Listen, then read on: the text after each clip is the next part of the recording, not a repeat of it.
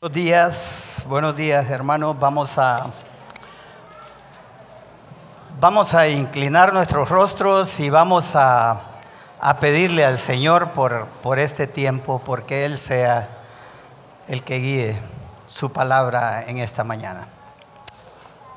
Señor, te damos, te damos las gracias por el tiempo que tú nos das aquí a cada uno de nosotros y te damos las gracias por tu palabra. Dios, yo te ruego porque tu palabra sea la que nos guíe en esta mañana. Estamos aquí porque queremos ser instruidos por ti, Señor. Y te rogamos porque nos des esa instrucción y que nuestro corazón esté abierto, esté abierto a tu palabra. Te lo pedimos en el nombre de nuestro Señor Jesucristo. Amén. Llegamos al capítulo 2 de Malaquías y hasta el momento Malaquías ha estado enumerando las terribles consecuencias de abandonar el amor de Dios que se deja ver en la deshonra al ministerio y las ofrendas inapropiadas del pueblo. Todo el capítulo 1 pudimos ver que, que en todo ese capítulo es una reprensión al pueblo y una reprensión también a los sacerdotes, porque los sacerdotes estaban permitiendo que el pueblo estuviera ofreciéndole a Dios las obras, estuviera ofreciéndole a Dios las cosas, eh, pues lo que era prácticamente la basura. Y es una reprensión a los sacerdotes porque los sacerdotes estaban permitiendo eso. En el capítulo 2, en estos primeros versículos, del versículo 1 al 9, que será el estudio nuestro en esta mañana, podemos ver que es una segunda reprensión que, que Dios le hace específicamente a los sacerdotes. Y en esta reprensión, el profeta Malaquías comienza con, con una advertencia, con la advertencia a estos sacerdotes y para eso vamos a ver los primeros tres versículos en este capítulo 2. Versículo, versículo 1. Dice el profeta Malaquías, ahora pues, oh sacerdotes, para vosotros es este mandamiento. Si no oyereis, y si no decidís de corazón dar gloria a mi nombre, ha dicho Jehová de los ejércitos, enviaré maldición sobre vosotros. Y maldeciré vuestras bendiciones y aún las he maldecido porque no os habéis decidido de corazón. He aquí, yo os dañaré la cementera y os echaré al rostro el estiércol, el estiércol de vuestros animales sacrificados y seréis arrojados juntamente con él. Como vemos, es la advertencia que Dios hace a través del profeta Malaquías a estos sacerdotes. La advertencia, que es una advertencia de arrepentimiento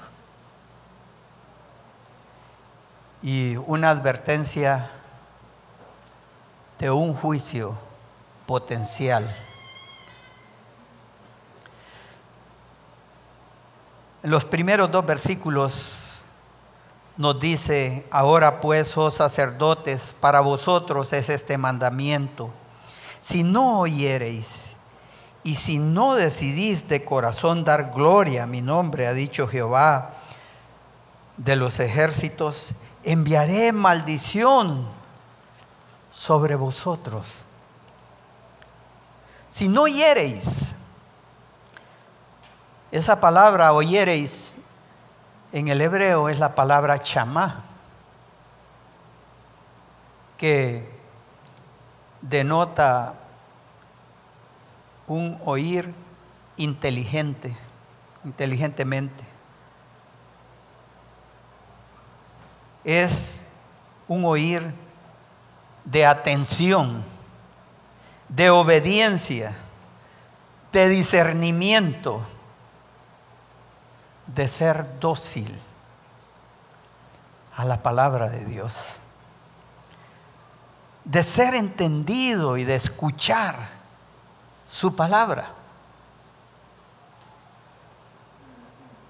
Los sacerdotes dejaron de prestar atención a la voz de Dios y cerraron sus oídos a esa voz y le prestaron atención a otras voces y especialmente a sus propias voces.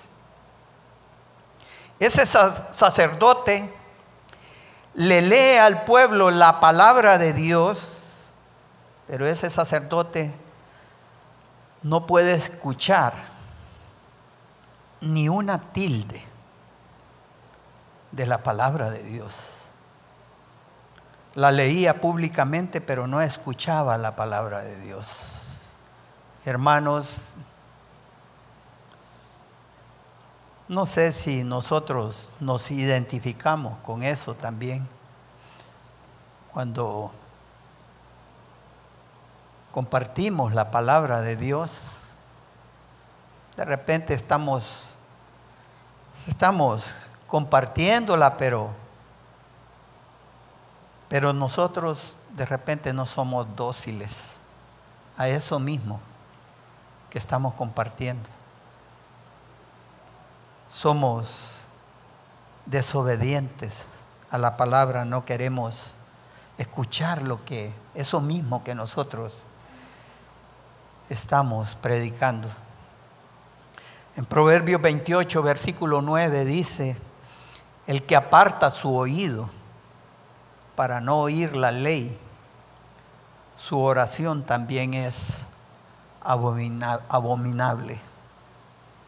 Y es que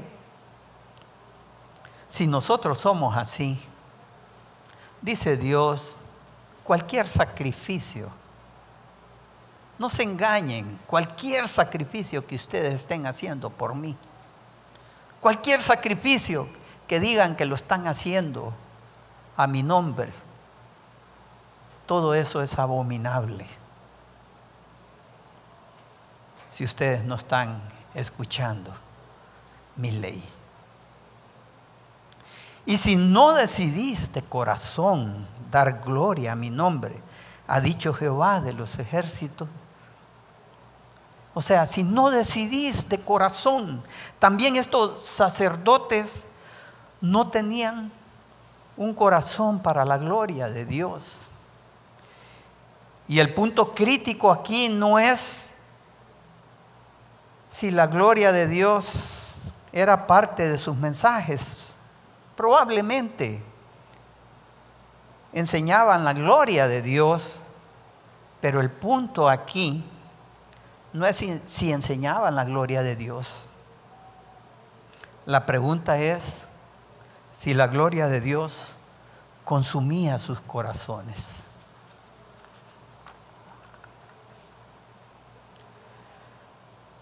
Y hermanos, de muy poco provecho será que usted comprenda perfectamente el mensaje de Dios sin que eso provoque un cambio profundo en su corazón. De muy poco provecho. Santiago capítulo 1, versículo 22 dice, pero sed hacedores de la palabra y no tan solamente oidores, engañándoos a vosotros mismos. No se engañen. No jueguen con Dios. Dios no está jugando con nosotros. Pero de repente nosotros jugamos y jugamos a la religión. Jugamos a de ser los maestros de la ley. Pero nuestros oídos no están siendo dóciles a sus mandatos. Y en nuestro corazón no estamos decidiendo darle la gloria a nuestro Dios. Si no se arrepienten de esa actitud, dice Dios, eso es lo que prácticamente está diciendo en su advertencia. Si no se arrepienten de esa actitud, están a las puertas de un juicio potencial. ¿Y por qué digo un juicio potencial? Dios ni era necesario que Él se tomara el tiempo de hacer esta advertencia. Ahí mismo los hubiera destruido. Ahí mismo hubiera pues enviado su juicio. Pero Dios es un Dios misericordioso y nos da la oportunidad a nosotros de escuchar su advertencia. Y es nuestro deseo, hermanos, que seamos dóciles a la advertencia de Dios. Y tengamos cuidado, no sea que ese juicio venga sobre nosotros. Dice en la segunda parte del versículo 2, enviaré maldición sobre vosotros. Si ustedes no oyen, si ustedes no deciden en su corazón darme la gloria a mí, enviaré maldición sobre vosotros y maldeciré vuestras bendiciones y aún las he maldecido porque no os habéis decidido de corazón. He aquí yo os dañaré la cementera, dice en el versículo 3. ¿Cuál es ese juicio del cual Dios está hablando ahí? Dice que Dios enviará maldición, enviaré maldición, dice, sobre vosotros, sobre ustedes, sacerdotes.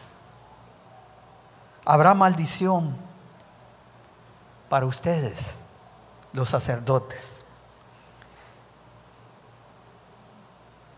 Estos sacerdotes seguro que estaban actuando, pero en el temor al hombre. Todo lo que hacían eran porque temían. En vez de temerle a Dios, temían al hombre. Proverbios 29, 25 dice que el temor del hombre pondrá lazo. Pero también eso denotaba que ellos en cierta manera estaban confiando en el hombre. Y Jeremías 17, versículo 5, nos dice, maldito el hombre que confía en el hombre. Habrá maldición, dice, para ustedes, sacerdotes, porque están haciendo eso, porque están permitiendo eso.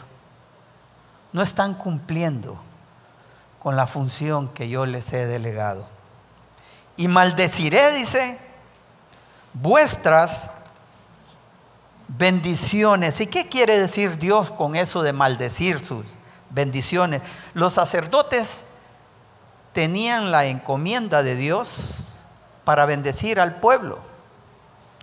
Como parte de las enseñanzas de la ley y los profetas estaban impartir también la bendición sobre el pueblo de Israel. Si buscamos en Números, capítulo 6, versículo 22 al 27, nos dice Números 6, 22 al 27, el Señor le ordenó a Moisés, diles a Aarón y a sus hijos, ellos eran sacerdotes, que impartan la bendición a los israelitas con estas palabras. El Señor te bendiga y te guarde. El Señor te mire con agrado y te extienda su amor. El Señor te muestre su favor y te conceda la paz. Así invocarán mi nombre sobre los israelitas para que yo los bendiga. Se les había dado una fórmula con la cual expresarían su bendición al pueblo y a través de la cual los que la recibieran serían bendecidos por parte de Dios. La gente podía ir al templo, presentar sus sacrificios y esperar la bendición de Dios por medio del sacerdote. Pero, ¿qué haría Dios entonces de acuerdo a este pasaje en Malaquías? Haría que las bendiciones de los sacerdotes se convirtieran en maldiciones para aquellos que iban por ellas. ¿Qué está diciendo Dios con todo esto? Que habrá maldición para el pueblo. Primero les dice, mi maldición es que habrá maldición para ustedes, pero habrá maldición también para el pueblo.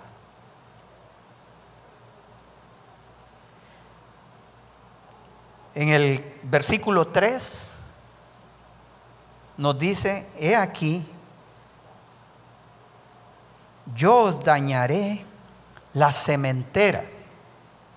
Otras traducciones dicen, he aquí, yo reprenderé a vuestra descendencia. Y es que la palabra dañaré ahí en el hebreo es la palabra gaar, que significa literalmente regañar, reprender, reprimir. Y la palabra cementera, que también es una palabra hebrea, cera, que significa semilla o fruto, pero aquí específicamente en este pasaje, hermanos, el significado es el significado de descendencia, de especie, estirpe, de genealogía, generación, de hijos, linaje, posteridad, prole, simiente. Entonces, lo que Dios nos está expresando es que habrá maldición para sus descendientes. La maldición de Dios entonces consistía en una maldición a los sacerdotes, al pueblo y a sus descendientes.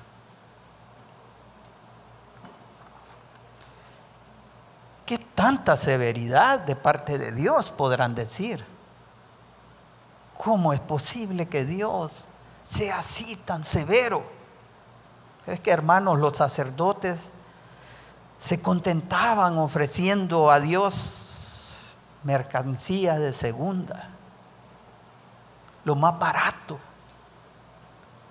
mientras que a los reyes y a los príncipes y gobernantes terrenales ofrecían lo mejor,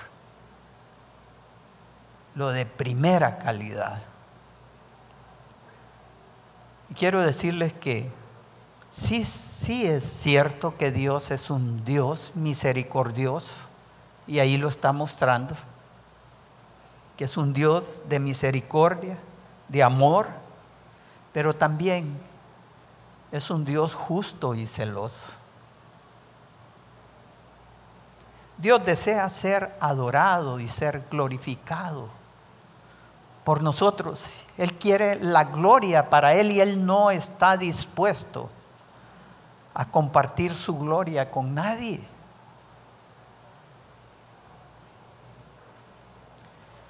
Él no está dispuesto a aceptar ser el segundo en ninguna escala de prioridades nuestras.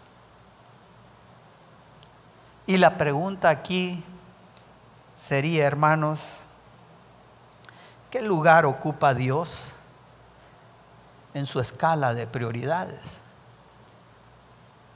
Preguntémonos, ¿qué lugar verdaderamente está ocupando Dios en mi vida, en mis prioridades diarias? Y creo que Dios está diciendo todo esto basado en lo que nos dice en el capítulo 1, versículo 8, y cuando ofrecéis el animal ciego para el sacrificio, no es malo. Asimismo, cuando ofrecéis el cojo o el enfermo, no es malo. Preséntalo pues a tu príncipe. ¿Acaso se agradará de ti o le serás acepto, dice Jehová de los ejércitos. ¿Qué está diciendo Dios? Hermanos, no nos engañemos. Pensemos bien. En nuestra escala de prioridades, ¿Dios es el primero o es el segundo? Se lo voy a ilustrar de otra mejor manera, tal vez esto, con esto soy un poquito más claro. Supongamos que se le arruina el carro, el único vehículo que tiene para transportarse, y tiene que ir a trabajar. ¿Qué hace? Ah, no, toma el teléfono, llama y le dice a, su patrón, jefe, perdone, pero se me arruinó el carro. Hoy no voy a poder ir a trabajar. O, jefe, amanecí con un dolor de cabeza y me siento un poco mal. No, hoy no voy a ir a trabajar. Usted hace eso. ¿Lo hace? No sé, pero creo que no lo haría. No se atrevería a hacer eso. Pero hace eso cuando hay una reunión de la iglesia, cuando necesitamos estar aquí en comunión, recibir el alimento espiritual, el alimento de su palabra lo hace. Quiero decirles, y quiero atreverme a decirles, que yo casi pienso que sí. Eso sí lo hace. O está cayendo una lluvia torrencial aquí en San Pedro Sula.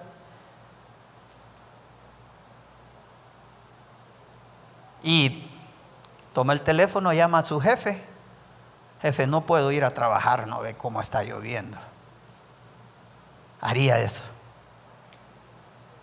Pero piense, hay una reunión iglesia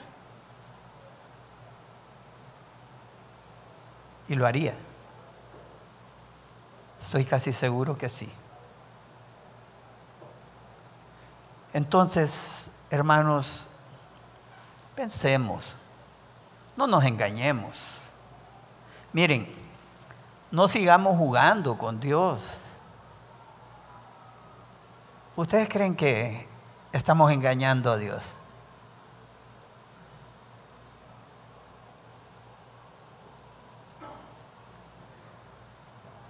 Pensemos, a Dios no podemos engañarlo.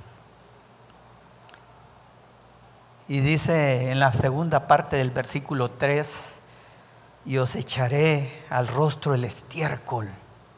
Todavía esto más severo.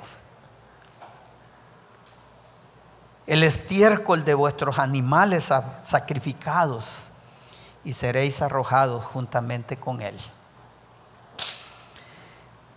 Eso tiene un trasfondo en, en el Antiguo Testamento, según Éxodo 29 y Levítico 4.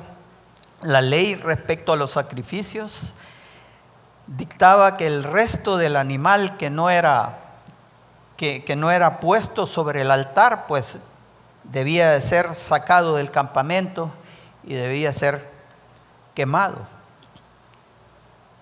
El estiércol del sacrificio era sacado del tabernáculo y del campamento y era quemado fuera, lo que eran los intestinos.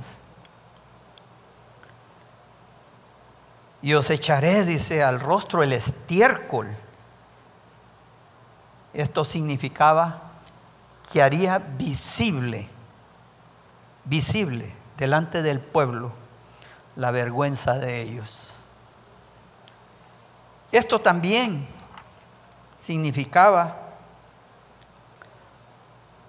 de una manera gráfica que Dios les declaraba que ellos estaban tan inmundos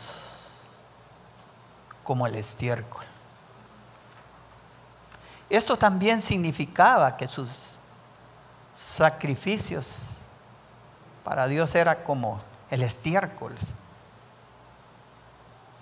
que decidía Dios arrojárselos en el rostro para que el pueblo viera la vergüenza de ellos. Y seréis arrojados juntamente con él. Esto significa que habría remoción de su cargo. Sería sacado del santuario. Entonces lo que Dios les está diciendo aquí, habrá remoción de su cargo de forma humillante.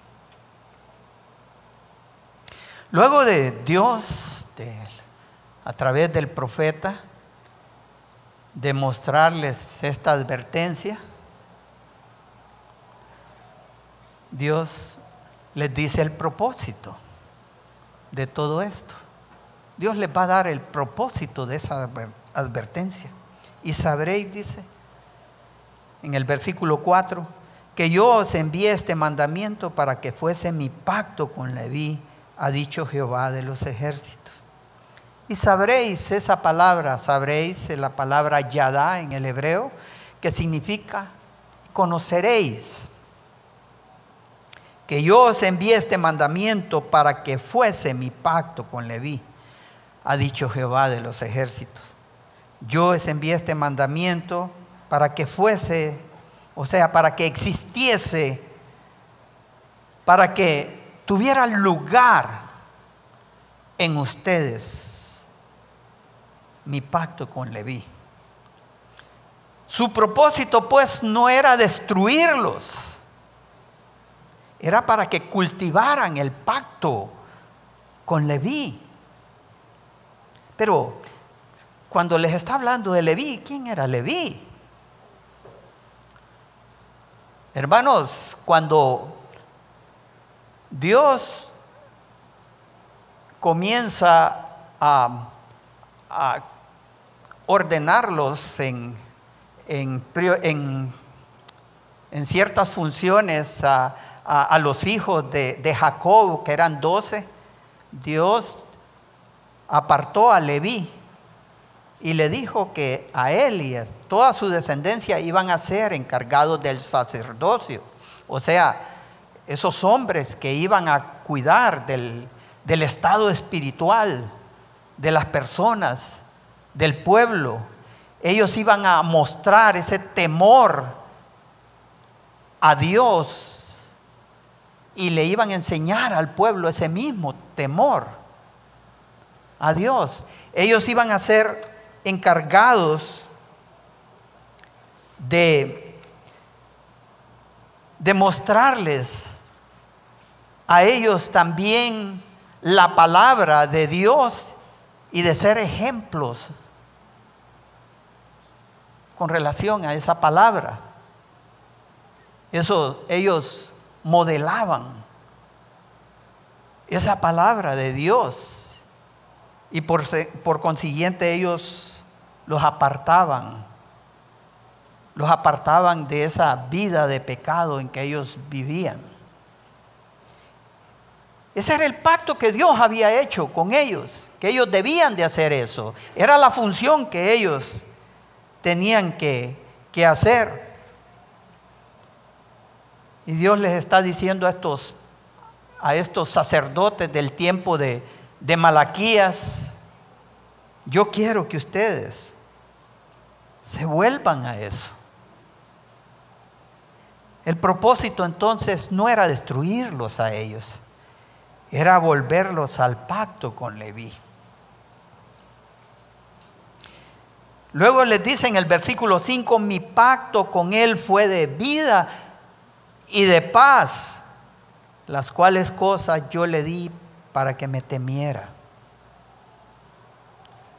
Les está diciendo, miren, yo, yo hice este pacto con Leví, que era un pacto de vida y de paz. O sea, les está diciendo, yo quiero eso mismo con ustedes. El propósito es que ustedes también, yo pueda darle vida y paz a ustedes. Créanme. Y hermanos, de veras, de veras, creámosle al Señor Jesús en sus palabras de Juan 10, 10, cuando nos dice, el ladrón no viene sino para hurtar y matar y destruir. Yo he venido para que tengan vida y para que la tengan en, en abundancia. Pero de repente nosotros creemos que la verdadera vida está en lo que nosotros creemos es vida. Entendamos, fuera de Dios no hay vida. La paz os dejo, dijo Jesús, mi paz os doy. Yo no os la doy como el mundo la da. No se turbe vuestro corazón, ni tenga miedo. En Juan 14, versículo 27. La paz de Dios no es la misma paz que nosotros pudiéramos encontrar fuera, fuera de Dios. No es la misma. Después de hablarles del propósito, les muestra el significado de volverlos al pacto con Leví. Y eso lo vemos a partir de la segunda parte del versículo 5 al versículo 7. Versículo 5 al 7 en la segunda parte. Bueno, el versículo 5 dice, mi pacto con él fue de vida y de paz, las cuales cosas yo le di para que me temiera. Y tuvo temor de mí y delante de mi nombre estuvo humillado. El significado es que se pueda mostrar un temor y celo reverente al nombre de Dios. Que estos sacerdotes pudieran mostrar eso al pueblo. Un temor y celo reverente al Dios verdadero. Versículos 6.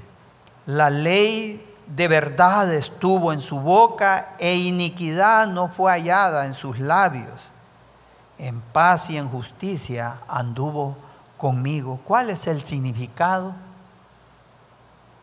Que ellos pudieran predicar la verdad, la verdad de Dios y modelar esa verdad. Los sacerdotes levitas no solamente predicaban la verdad, sino que modelaban esa verdad. Los sacerdotes en tiempos de Malaquías estaban haciendo lo contrario.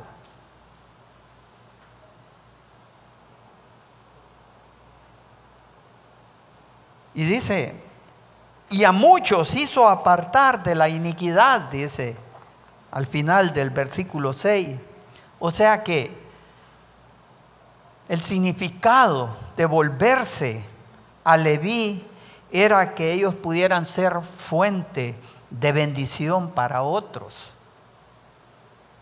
En lugar de ser un tropiezo para el pueblo como lo estaban siendo estos sacerdotes del tiempo de Malaquías, los sacerdotes de tiempo de Leví, ellos enseñaban todo el consejo de Dios y ellos modelaban esa verdad de Dios en sus vidas. Y con esa instrucción y con ese ejemplo dice que apartaban el camino de muchos de la iniquidad. Los orientaban hacia Dios. Ellos eran antorchas delante del pueblo y les mostraban el verdadero camino que le llevaba de vuelta a Dios. Ese es el significado de volverlos, volverlos al pacto con Leví, ser fuente de bendición para otros mediante su ejemplo, el ejemplo en sus vidas. Versículo 7, porque los labios del sacerdote, han de guardar la sabiduría y de su boca el pueblo buscará la ley, porque mensajero es de Jehová de los ejércitos.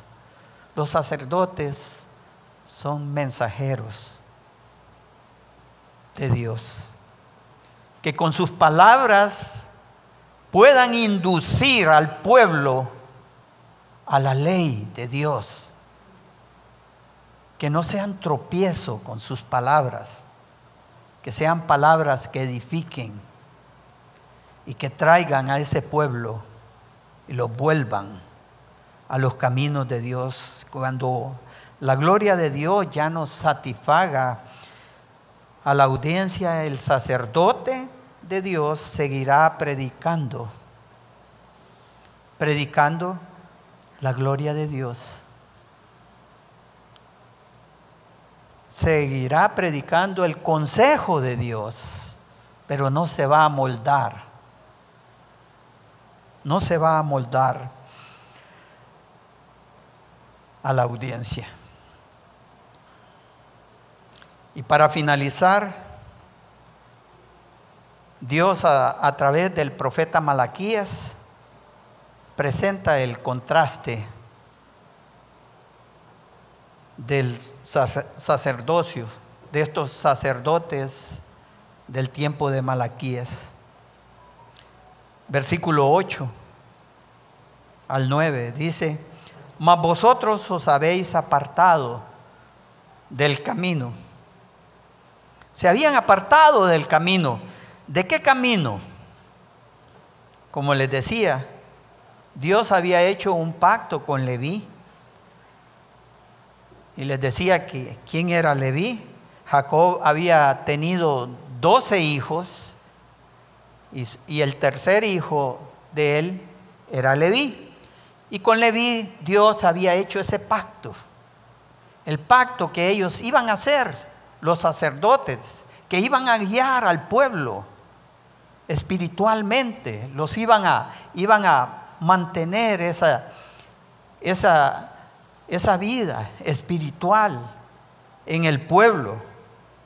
Pero estos sacerdotes del tiempo de Malaquías se desviaron del pacto que Dios hizo con ellos, con los levitas.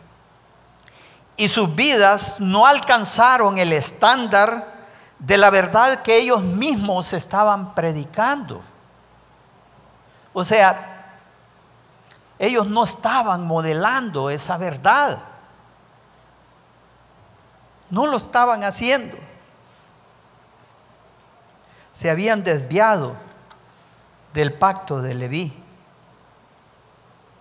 Y les dice, habéis hecho tropezar a muchos en la ley. Servían de tropiezo a muchos. Detrás de la apostasía del pueblo estaba la apostasía de los sacerdotes por una falsa interpretación de la ley y por su mal ejemplo. Ellos estaban desviando al pueblo a violar la ley, hacer lo mismo que ellos estaban haciendo.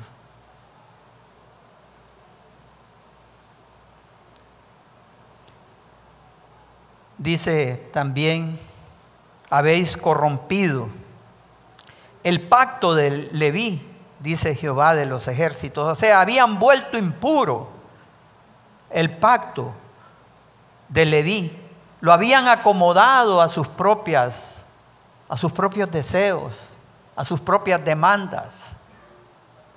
Se habían acomodado a lo que el pueblo quería y lo que el pueblo quería escuchar.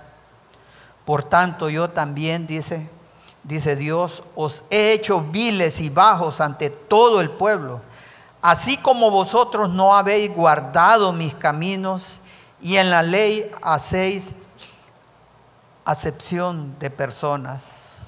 ¿Qué les está diciendo Dios? Dios los hizo viles y despreciables ante el pueblo.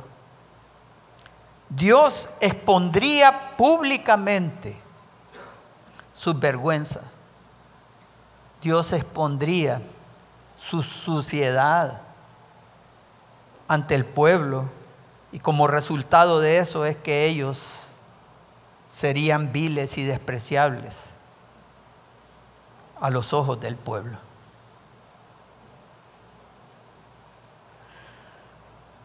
Y por último, en el versículo 9 les dice, y en la ley hacéis acepción de personas. En otra traducción dice, pero has mostrado parcialidad en tus instrucciones. Ellos estaban mostrando parcialidad en, sus enseñanzas porque ellos no estaban predicando toda la verdad del mensaje de Dios, del consejo de Dios. Hacían como algunos predicadores modernos hoy en día que solo abren la Biblia en aquellos pasajes que el pueblo quiere escuchar. Y no, habla, y no hablan de cosas como estas. Ellos, estos sacerdotes, hablaban de, no, no hablaban de las denuncias de Dios, ni, ni hablaban del juicio de Dios, sino que estaban haciendo con sus enseñanzas lo mismo que ellos hacían con sus sacrificios. Ofrecían lo débil, ofrecían lo imperfecto para ganar ganar dinero de la gente. eran selectivos, porque buscaban ganar la aprobación del pueblo y también ganar dinero de, la gente. Hermanos, que Dios nos libre de ser así. Pero que Dios nos libre también de no estar engañándonos y que pensemos que con Dios podemos estar jugando.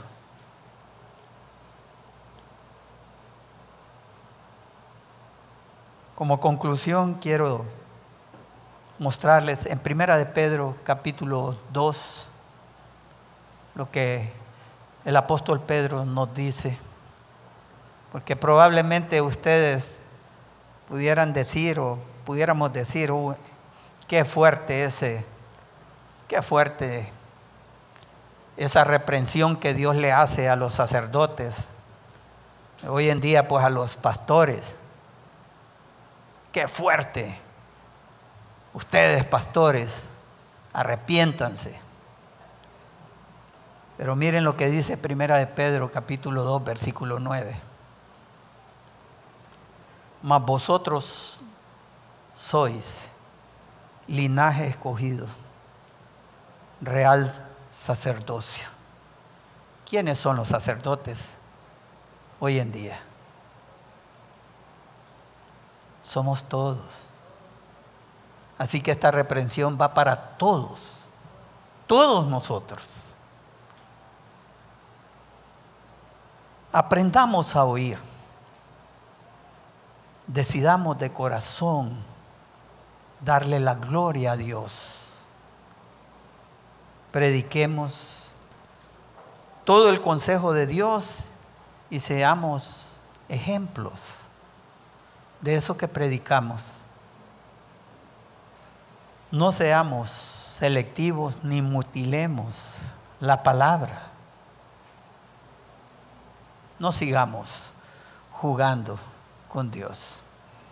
Vamos a orar. Señor, te damos las gracias por, por este tiempo. Te pedimos, Señor, porque